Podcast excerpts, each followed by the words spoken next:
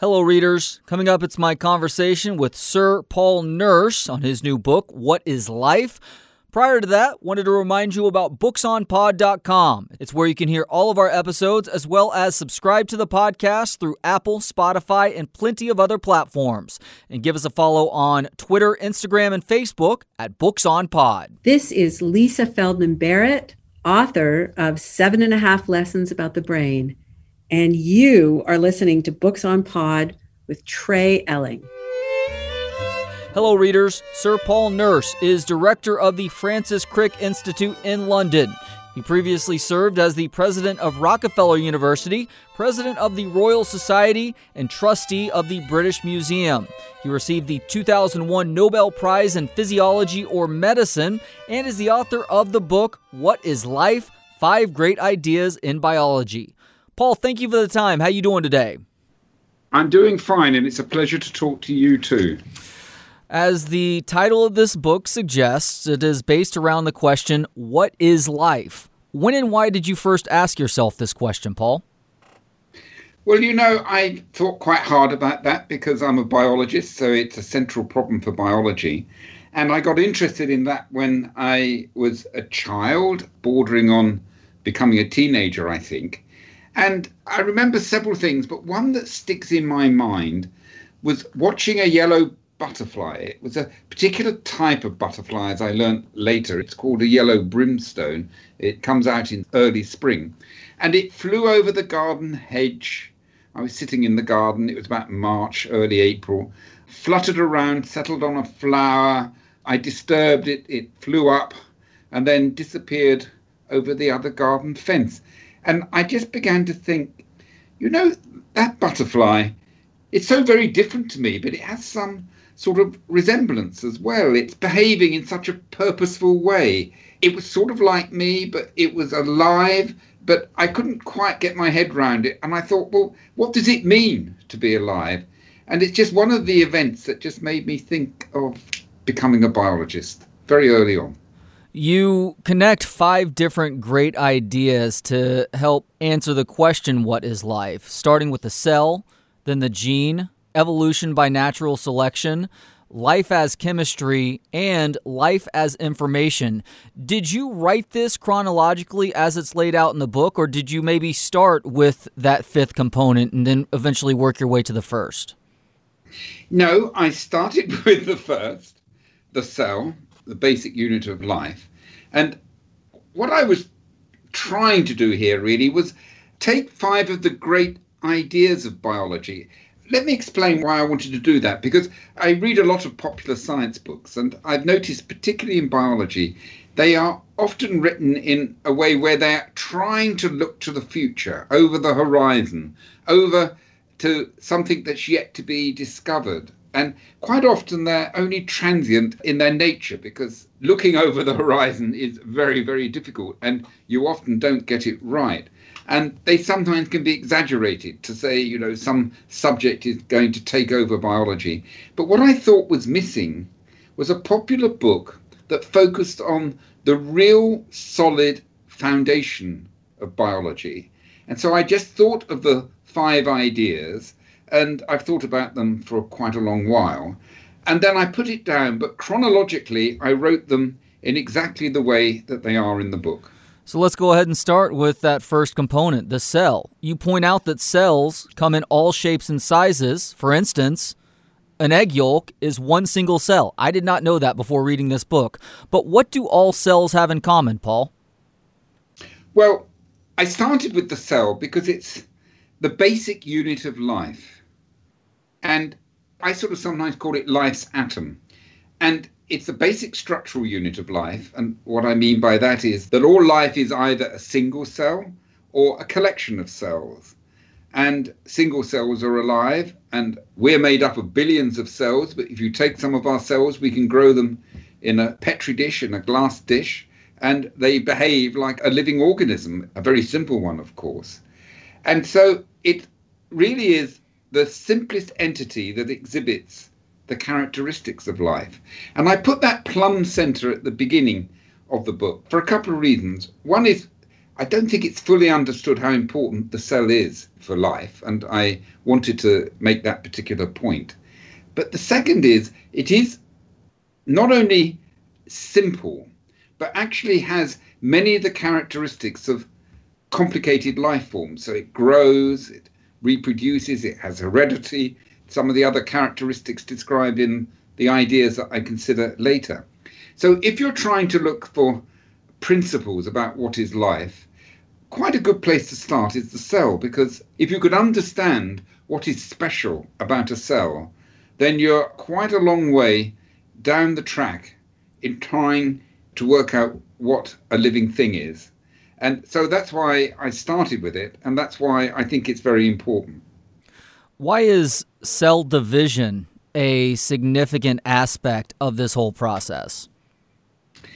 Well, to grow, every living thing has to make more of what it's made up of. And if we take a cell, it's got to grow, uh, produce all the components that make up a cell.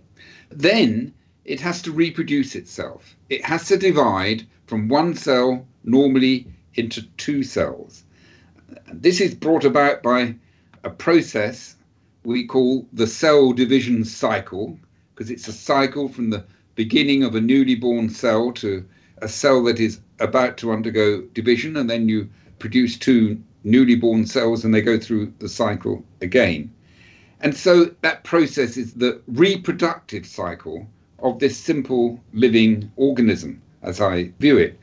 And it's very important because all living things have to grow and reproduce. And the simplest example of reproduction is this cell division cycle, the division of one cell into two. It's the basis, in fact, of all growth and all reproduction in all living things. So it is a core process for all life. And it's therefore universal to all life. So if you understand how the cell cycle works in any organism, then it is likely to be rather similar in all other organisms. So it's both central to life and it's also common to life. So it's a process actually that I do my own research on. So that's probably why I'm excited about it and probably why I'm giving it so much importance. But it's certainly a very critical part of this great idea of biology, the cell.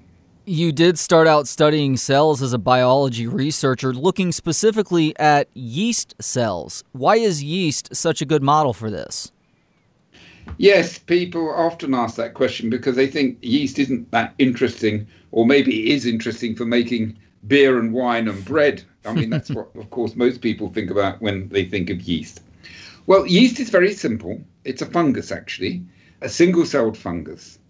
But despite its simplicity, it has all the um, basic processes, components, and structures that we find in much more complicated cells and organisms. What a yeast is, it's something we call a eukaryote. That means actually that it has a nucleus where the genes are kept, which I'm sure we'll discuss a bit later.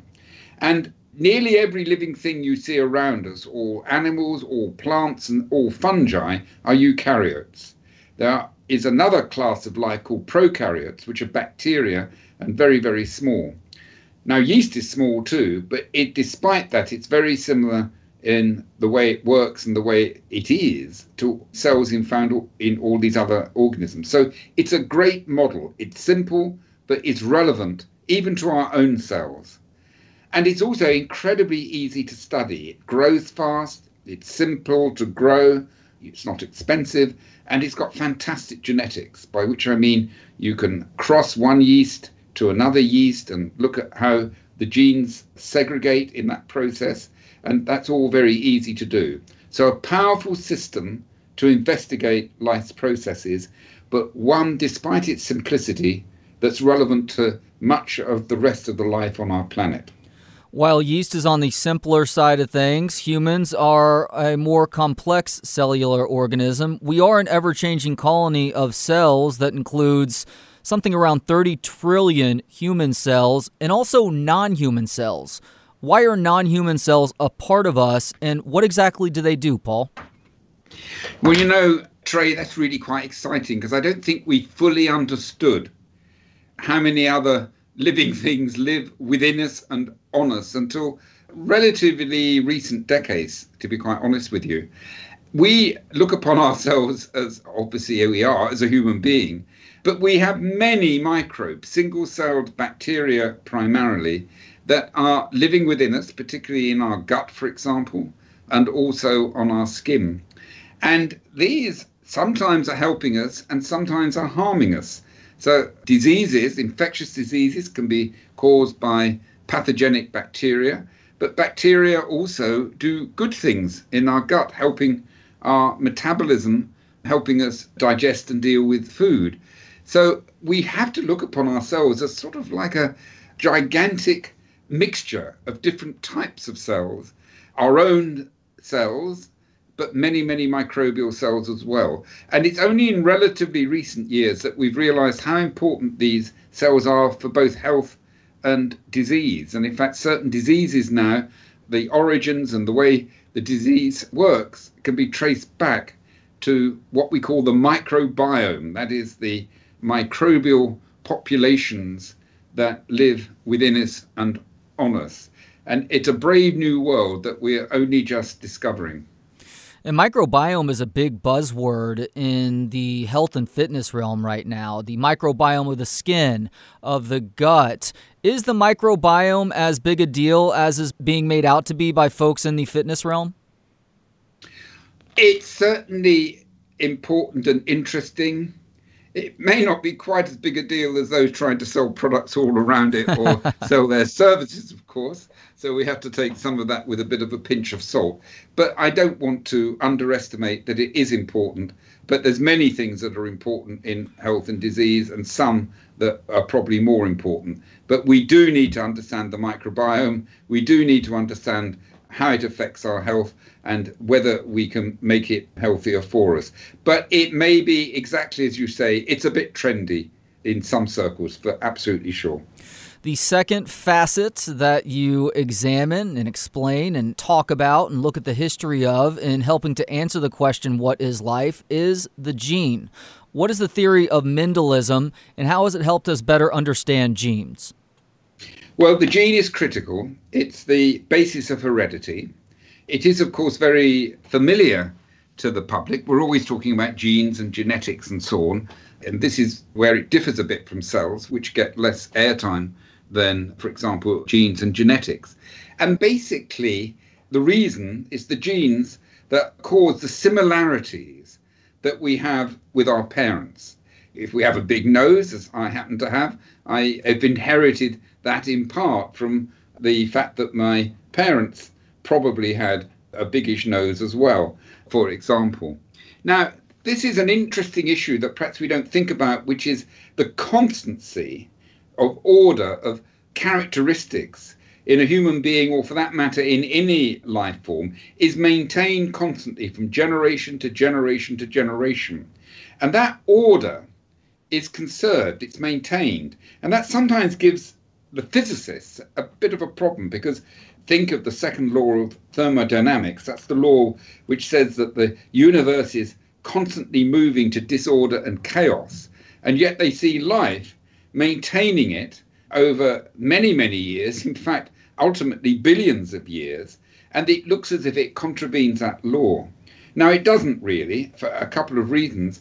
One is because the cell maintains order and it does that by creating greater disorder around it. But critical to it is the hereditary material. And that is the gene. It's made of DNA, that's deoxyribonucleic acid.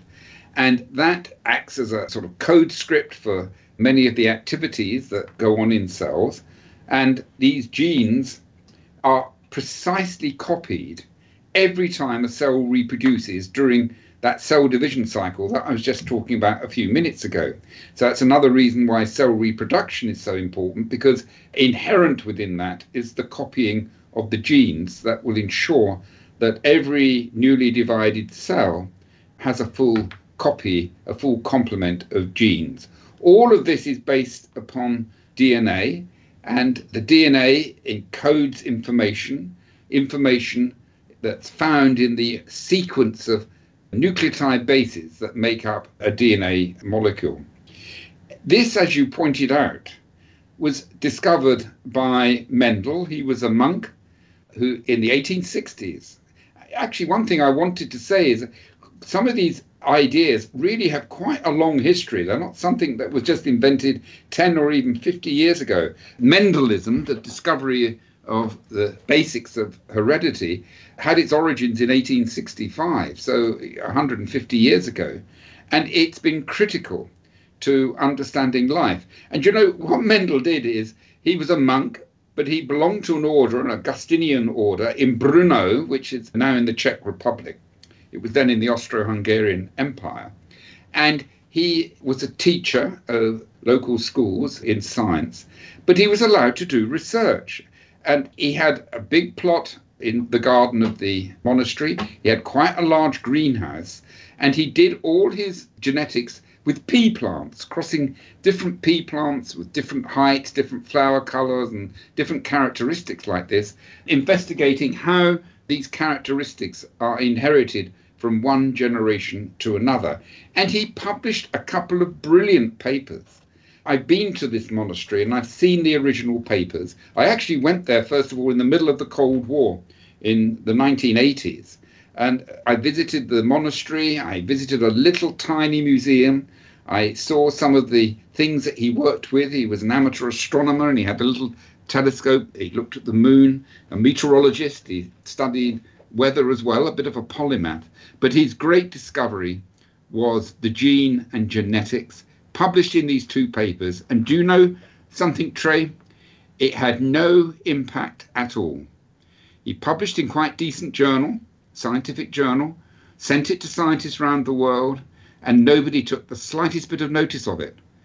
He became, in the end, the abbot of the monastery. He didn't get any recognition for his science, and it was all discovered later, 30 years later, long after he was dead, and he was seen as the father of genetics. He didn't quite get everything right. 30 years later, they got it more clearly stated, but there's no question he was the origin of it, yet he got no credit for it.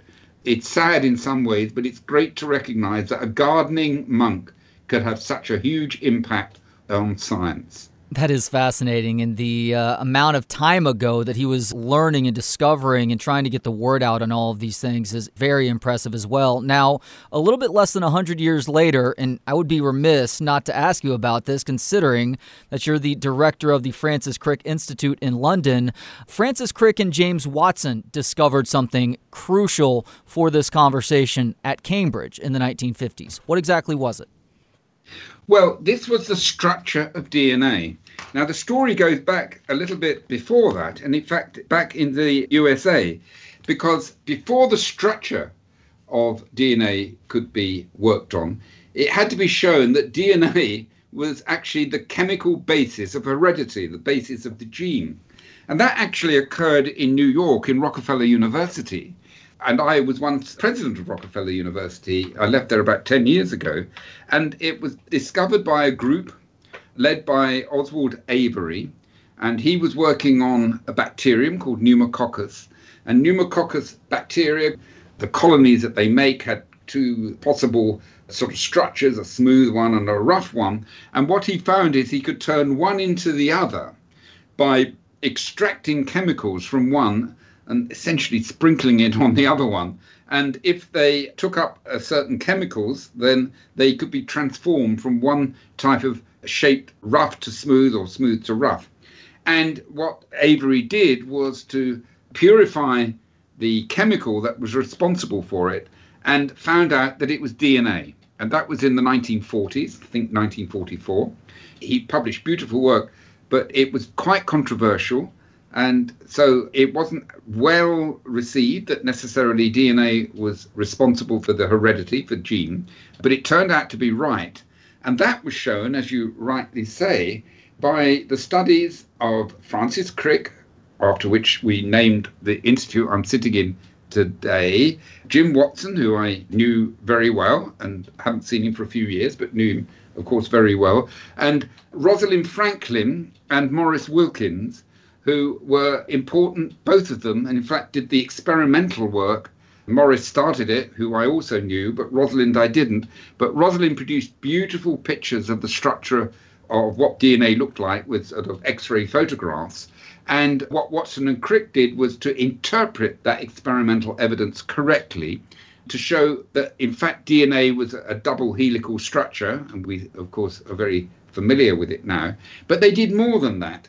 They interpreted what it meant for biology. Because that double helical structure, which is like a string of the nucleotide bases in a, a, ladder, really, where you have a string of bases down one side of the ladder with rungs across. And one base will only match another base. And if I give the bases letter names, an A will only match a T, a G will only match a C. So if you tear that ladder apart, break the rungs, then you can recreate the other half of the ladder by every time you have everywhere where you have an A, you put a T, and everywhere you have a G, you put a C. So what this meant was two things. One, that you could make a precise copy of the original molecule. And so after this process was finished, you'd have two. And second, it meant that the information which had to be conveyed in the gene, that information had to be somehow encoded by the order and type of bases that made up the DNA molecule.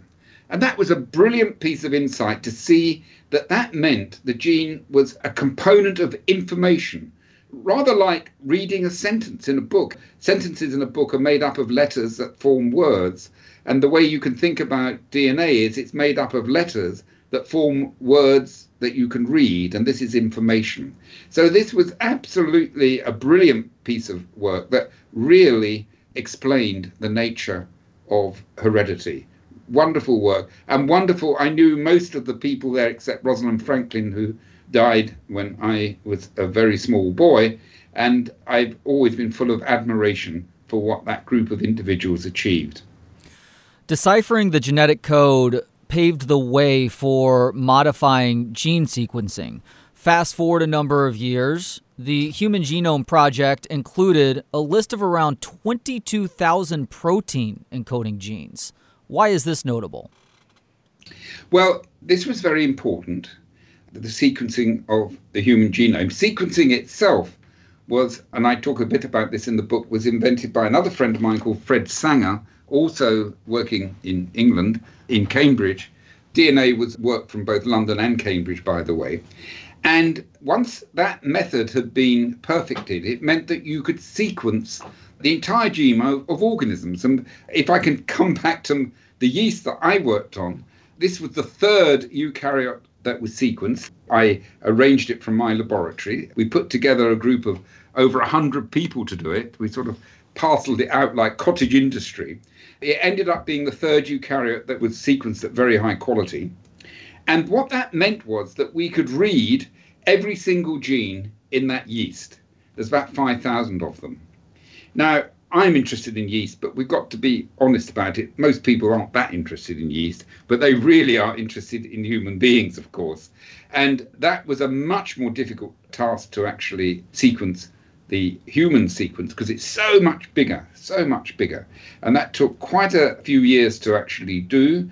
And that in turn identified, as you've rightly said, Trey, that 22,000 genes that encode the proteins that do all the things that make us human. And why is that important? Well, the way I view it, it's like having, if you're trying to write a play, you have the list of actors in the play, and this is like the list of genes. And then when the actors interact with each other, they make the play. And when these genes all interact with each other, they make a, a human being. But if you didn't have the list of actors, you couldn't really consider the play. And if we didn't have the list of the genes and what they were, we couldn't really start thinking about how life works. It's absolutely critical for progress in understanding humans, understanding what we are, and understanding disease and how we might cure it. Very important.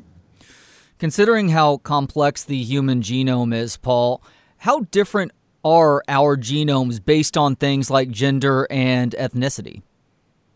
You know, we are remarkably similar to all of our colleagues throughout the world, there's very, very little difference in our genomes from one nation to another, from one continent to another, remarkably similar. In fact, we're pretty similar to some of our ape like relatives. Something like 95% of our genes are almost identical to chimpanzees, a bit less so for gorillas and orangutans. We're remarkably similar. Actually, you'll be disturbed to hear uh, many of our genes are also in common with the simple yeast that I was telling you about, which I studied, which is one reason why yeast is such a good model. And that is extraordinary if you think how simple yeast is and how complex humans are. So the next time I'm drinking a beer, I can uh, hug that bottle as if I'm hugging a distant relative, Paul? You are hugging a distant relative, and that's exactly how you should view it. the uh, third part of your answer on what is life is evolution by natural selection. Of course, the simplest way to explain natural selection, to describe it, is survival of the fittest.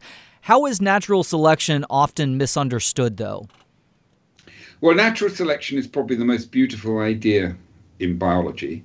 It's a way in which you can generate what looks like purpose, adaptation to a certain lifestyle or for living in particular circumstances without design. You don't have to design it, it actually comes about by this process of natural selection.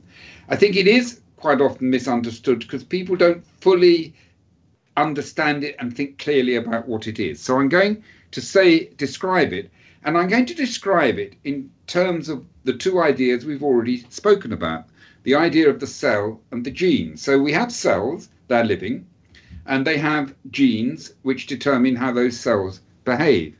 Now, when we go through the cell cycle, cell division cycle, and I've already spoken about that, those genes are copied and then separated from each other, and they're inherited by the two newly divided cells. Now, during that copying process, there can be some mistakes made. So there's a few genetic changes. Or sometimes the DNA can be exposed to damaging agents like UV from the sun or even chemical ones that also produce alterations in that nucleotide, that base sequence that I told you about.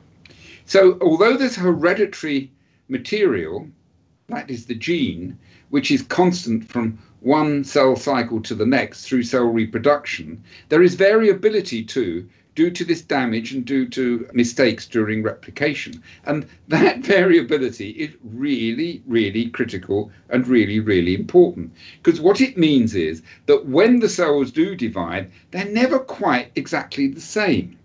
Now, if you take, let's imagine, just for the sake of argument, that a cell can be red or white. And let's say that red cells are more attractive to some other organism, a bird or something to eat.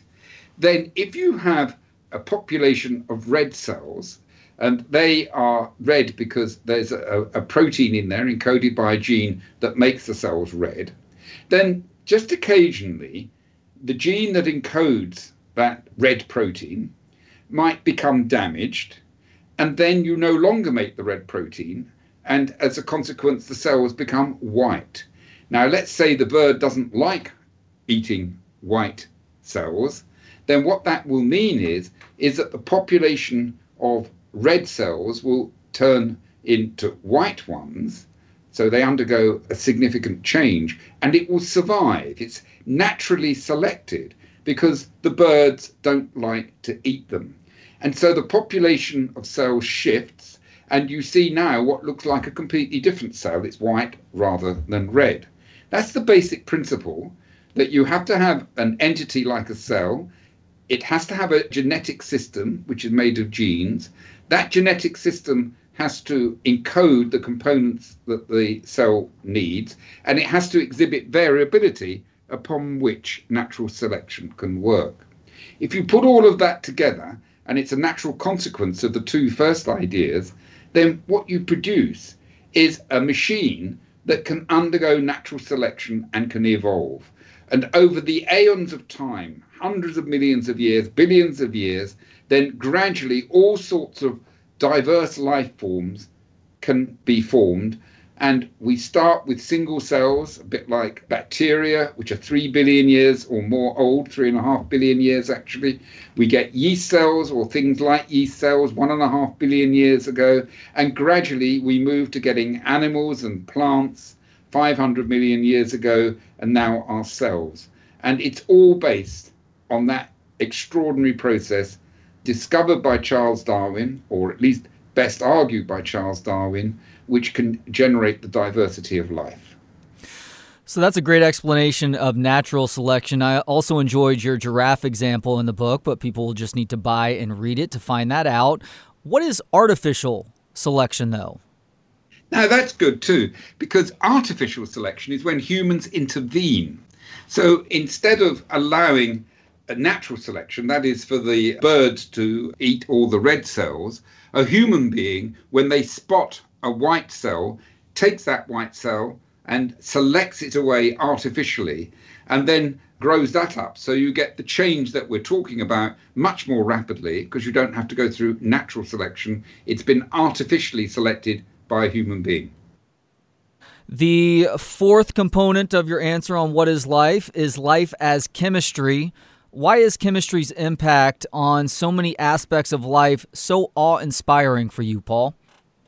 Well, this was perhaps the most complicated chapter for me to write, to be quite honest, because the chemistry we find in a tiny yeast cell, and it is really, really tiny. You're right that an egg, a hen's egg, is an example of a big cell, but most of the cells that make up our body, we need to have a microscope that magnifies a hundredfold to be able to see them. But everything that's going on in that cell that is important for the life of the cell is based on chemistry well, chemistry and physics as well, because in fact they're both involved. And there's some important things to say about this. What this means first is that the living cell and therefore living organisms are not based on some mysterious force. In the 19th century, it used to be argued that there was something, a vital force that was not physics and not chemistry, but which was the spark of life. And that isn't the case. Living organisms are based on chemistry and physics and can be understood in terms of chemistry and physics. And the basis of that is because it's a very special sort of chemistry, is that you have to have many, many chemical reactions going on at the same time in these cells under quite gentle conditions. And these chemical reactions, transforming one chemical to another, is brought about by enzymes. And enzymes are mostly encoded by these proteins that we've just been talking about, which in turn are, of course, encoded by the gene. Now, the gene is a string of nucleotides, and proteins are a string of amino acids. And the amino acids that make up the protein are determined by the order of those nucleotides, those bases that are found on the DNA and there's 20 different amino acids that you can find in proteins. And so this means that the structure of DNA determines the structure of these proteins. Now, they are made up of these 20 different amino acids, each of which have rather different chemistries. Some of them have a negative charge, some of them have a positive charge, some of them don't like water, some of them like water, some of them are bulky, some of them are small. And when they are put together in a string, just like the DNA is a linear string, the protein is made up of a linear string. These different chemistries mean that they can fold up these proteins in different sorts of ways and make particular structures with different parts of that structure having different chemical properties.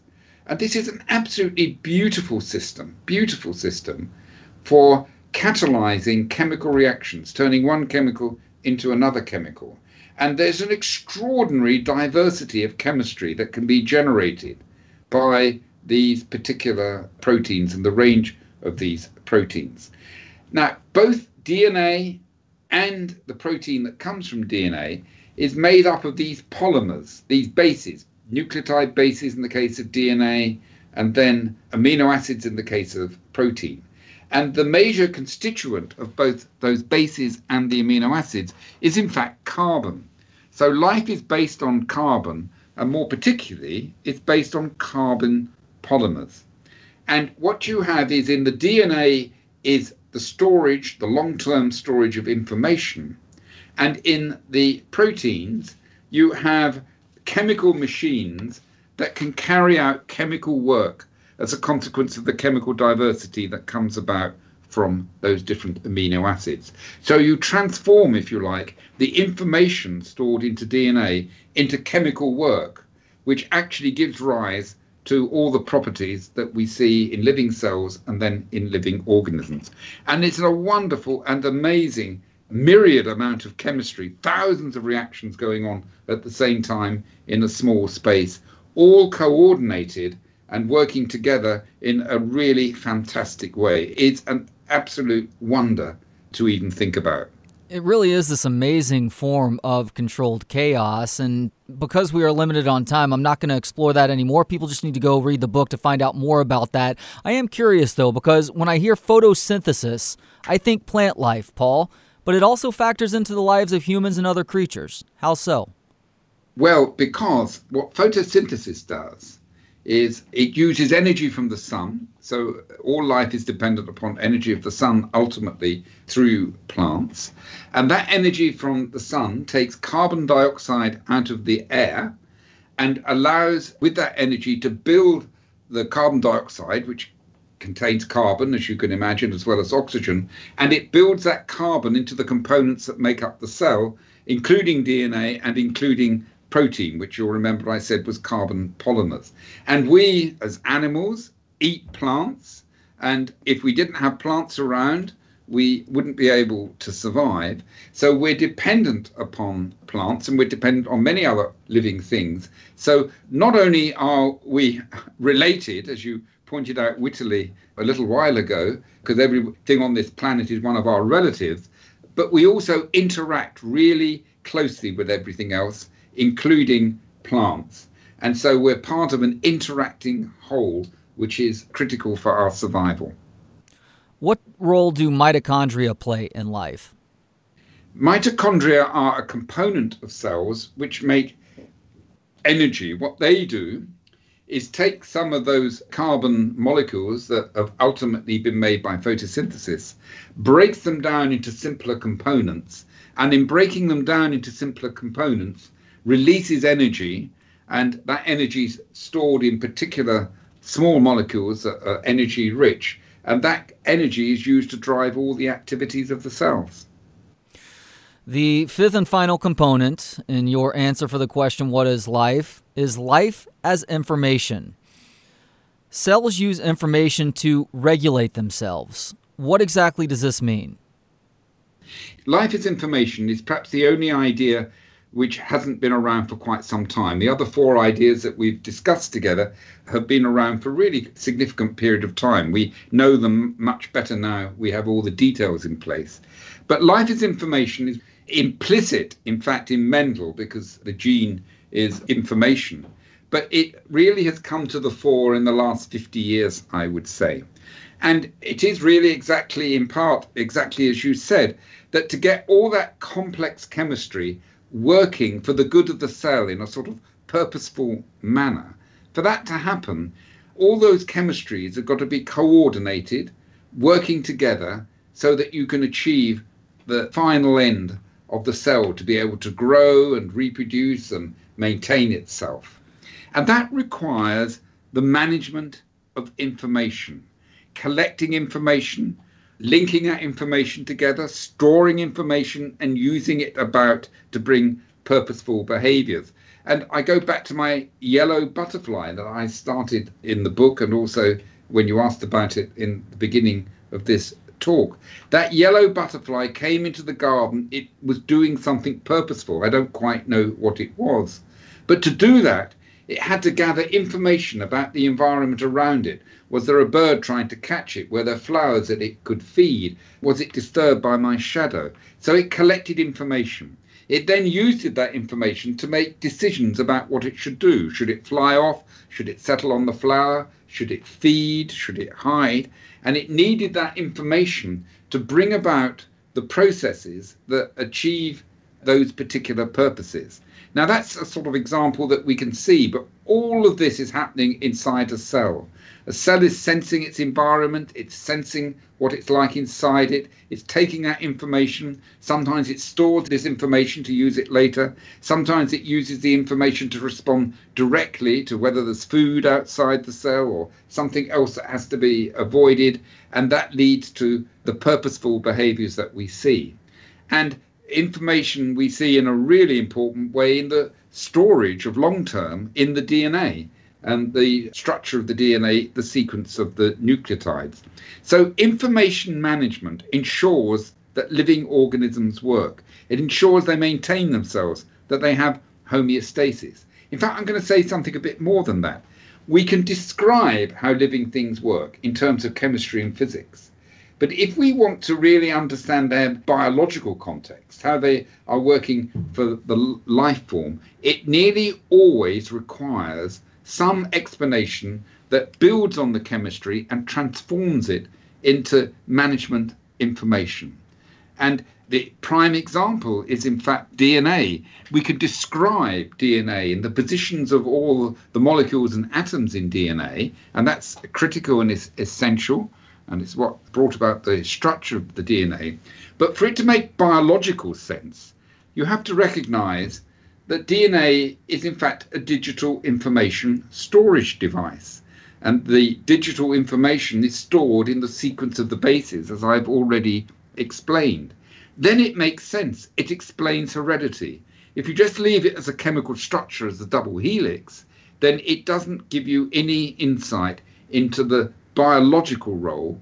And to do that, you need to think in terms of information and the management of it. And in this case, how is information being stored?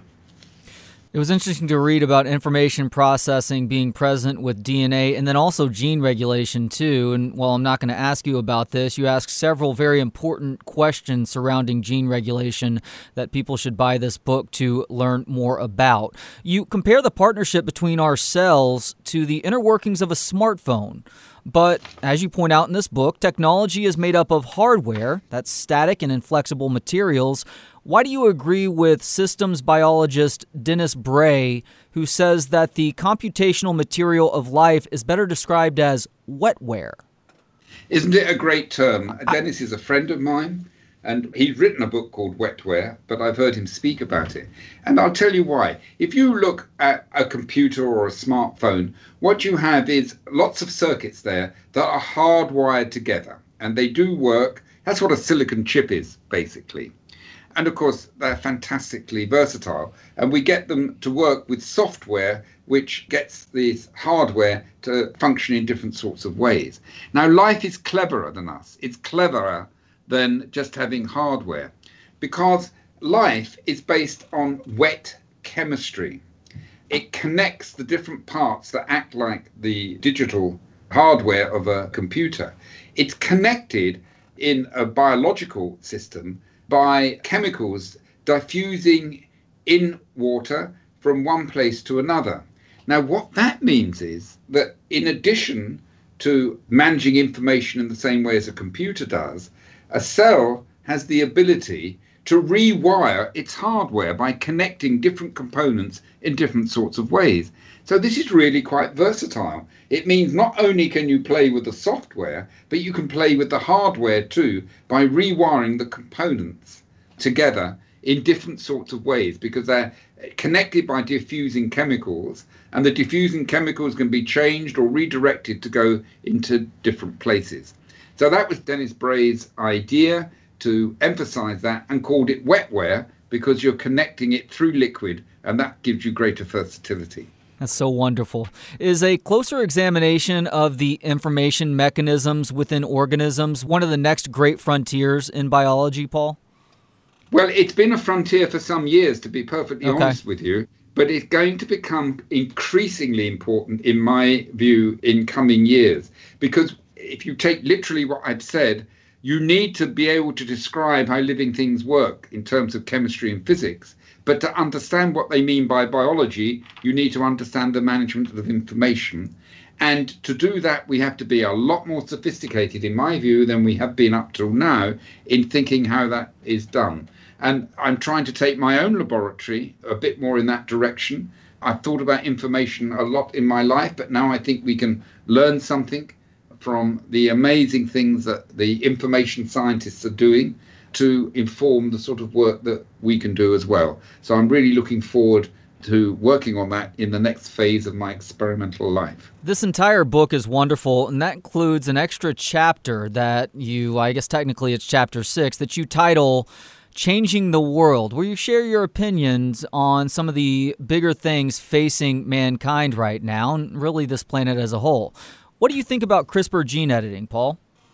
Yeah, so I wanted to have one chapter just to point out that this book isn't just pointy headed and intellectual and sort of academic, but understanding life is part of being able to change the world by manipulating it for human benefit, yet at the same time respecting life and respecting our planet.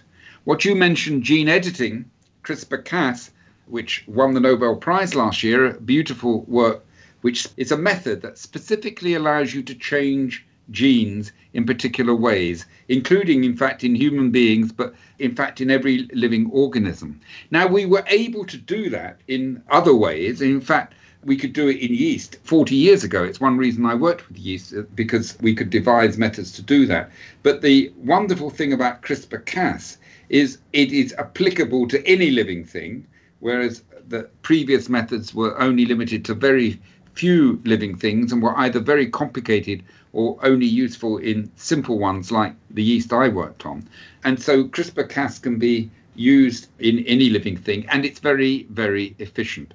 What that's going to allow us to do is look at any organism and think, well, how could we change it so it could work for the benefit of society? So let's take crop plants in Africa, where people may be living in border type environments that don't have high productivity for crops.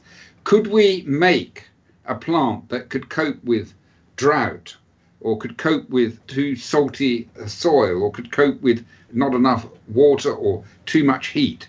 As we understand plants more and more, then we could change the genes that influence some of these characteristics and so produce a plant that actually could grow in these marginal conditions and so reduce the risk of starvation. So I think this methodology, and of course, some people think it's contentious. They sometimes say, well, this is playing God, changing how living things are. But if I think it can relieve suffering, if it can remove the fear of starvation and the actuality of starvation from our colleagues living throughout the world, then we have to consider doing this. I think it's essentially a moral matter that if we have ways and methods of reducing starvation, of getting food sustainability, of doing that and still protecting the environment, then it will be immoral not to use it. And those that argue there's a morality that we shouldn't do it for some other reason have to look at the consequences of that, of potentially more people starving, perhaps diseases not being cured, and say, Am I comfortable about that? That my so called moral principles would condemn some people to a life of misery? It's not something I would feel very happy with. Yeah, I think the people that argue against that don't understand not only the precision of things, but how carefully it's being carried out, too, to ensure that we don't go several steps too far in this CRISPR editing process. It's completely true what you're saying. Let me give you an example. Some people, uh, this is, of course, I haven't said it as much. This is GMOs, genetically modified organisms, and this is a very contentious thing. But people who are against GMOs are very happy to eat plants that have been developed by just hitting the plants with radiation or chemicals that damage the DNA in a random sort of way and is utterly changing the genetic code that's there, and then has been selected for having larger seeds and, and greater productivity. But what you can do, as you've rightly said, is use CRISPR Cas to make very precise changes that are very, very limited and so much more predictable with what they do compared with the random mutagenesis, as we call it, which is the basis of much traditional plant breeding. I just don't think they fully understand what CRISPR Cas can do, the precision and the accuracy of it compared with conventional plant breeding. And yet they accept traditional plant breeding, but not these new precise methods. I think if they were to think about it more carefully, they'd realize this is not a tenable position. I apologize for my French ahead of time on this next question, Paul, but are we humans going to fuck this whole thing up for all other cellular organisms? Well, there's a danger of it, isn't there? Yeah. I mean, the main danger we face is, of course, the Industrial Revolution, which was, of course, had its origins in the country I now live in, I come from. But the burning of carbon, carbon that came from geological time, the increase in carbon dioxide in the planet in such a rapid way, the subsequent warming of the planet, people like David Attenborough have broadcast across the world in a very, very useful sort of way, has meant that we do have to cooperate together. We do have to control that so that we can have a sustainable planet for our children, for our grandchildren, for our great grandchildren. Now, why it's so contentious is because to do that, we have to act together as a community. And some people just don't like that. They don't like taking instructions from others. If you have a very individualistic society, they don't want to be said, told that, well, you can't burn as much coal as you like. You have to think of the planet's future for your later generations. But to get through this, we have to act together as a community. We have to act socially for the good of humankind and for the good of the future of humankind. So, less individual rights and standing on individual rights, which are extremely important, but more thinking of community, thinking of society. Now, we can do that, but we can't do it if our governments and so on are dominated by this rather selfish approach of simply thinking, I want to do this, so I'm not going to take any notice of what anybody says. It's a bit like wearing masks in the pandemic. When people say it's my individual right not to wear a mask, even though I may infect somebody else, they are not thinking in terms of community or in terms of society. They are thinking selfishly. And we have to think more about society and community and less about ourselves. Very well said, sir. And my last question I apologize if this is one that you've answered ad nauseum over time, but it's not every day I get to speak with a Nobel Prize winner. Scientists are obviously typically known as being fairly stoic figures, and that's not to say that you're not in touch with your emotions. I would actually argue that you are in touch with your emotions so well that you don't let them have too much control over things. But what was it like to learn that you had won the Nobel Prize nearly two decades ago? And just how much of a game changer was that for you in life and your career?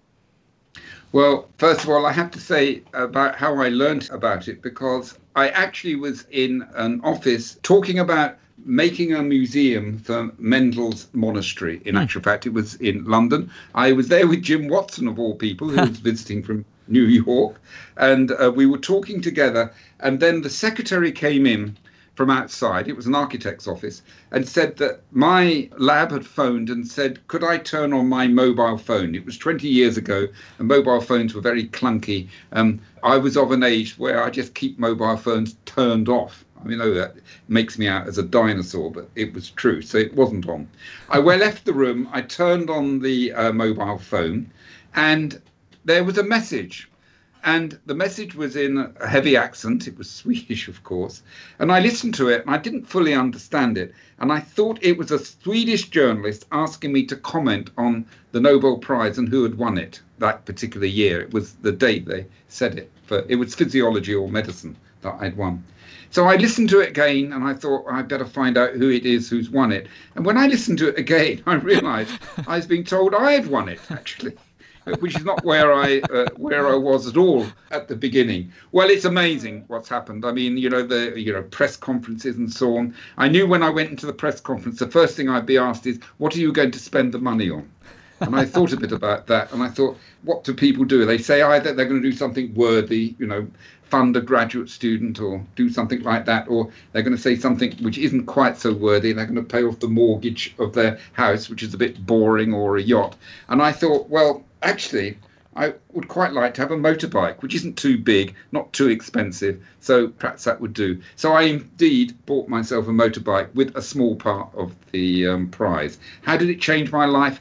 Well, really, what it did was it gave me another job to do because then you get asked to do everything. You have opinions about everything that people want to hear. And sometimes I've learned that people who win the Nobel Prize, they suffer from a disease. I call it Nobelitis um, and the disease is that eventually you start believing that you do have something interesting and useful to say about everything. And I've done my best, and my family have really helped me with it to um, push that particular disease away. Oh, I think you have a lot of great things to say about cells, biology, chemistry, life, and so much more, as evidenced by this book. Sir Paul Nurse is director of the Francis Crick Institute in London He previously served as president of Rockefeller University, president of the Royal Society, and trustee of the British Museum. He received the 2001 Nobel Prize in Physiology or Medicine, and he's the author of the book we've been talking about today What is Life? Five Great Ideas in Biology. Paul, thank you so much for the time today, and thank you for this wonderful book. Thank you for your time. Thank you for your questions, which, can I say, were excellent. And thanks to you for listening. A reminder to go to booksonpod.com to hear all of our episodes and to subscribe to this podcast. If you're on Apple Podcasts, please do leave a five star rating and a review. Helps us grow the show. We'll talk to you next time on Books on Pod.